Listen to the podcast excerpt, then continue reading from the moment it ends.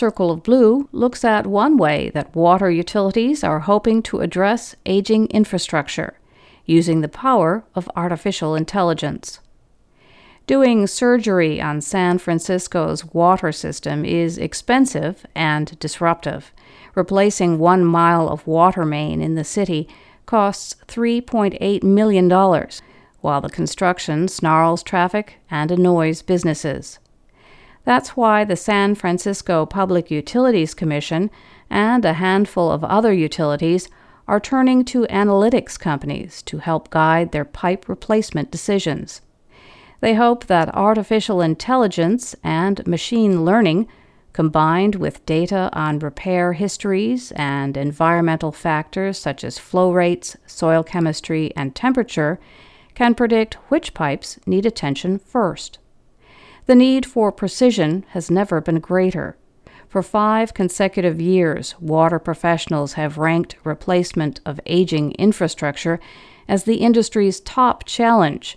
That's above long term water availability, cybersecurity, watershed protection, financing, and other pressures.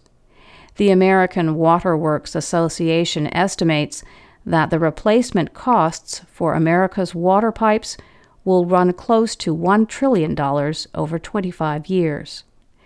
Meanwhile, more water mains are breaking, and maintenance expenses are rising at an increasing pace, demanding a larger share of utility budgets.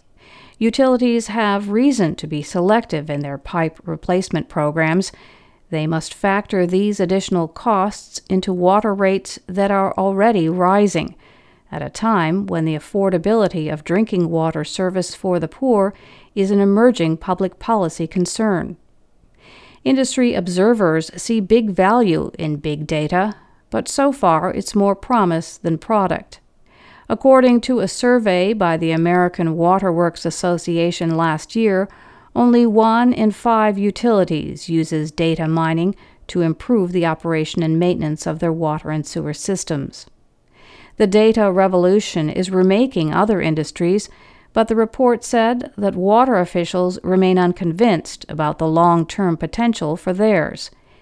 It's definitely still early days, said Will Mays, a research director with Bluefield Research, which tracks the water sector. Smaller utilities, meanwhile, might not have enough high quality data on their pipe networks to take advantage of the AI tools. That's what Sunil Sinha of Virginia Tech found in a nationwide assessment of pipe data from 500 utilities. Sinha and colleagues are creating a pipe performance database that utilities can use to gauge the health of their systems. Part of the project is determining which data are most crucial.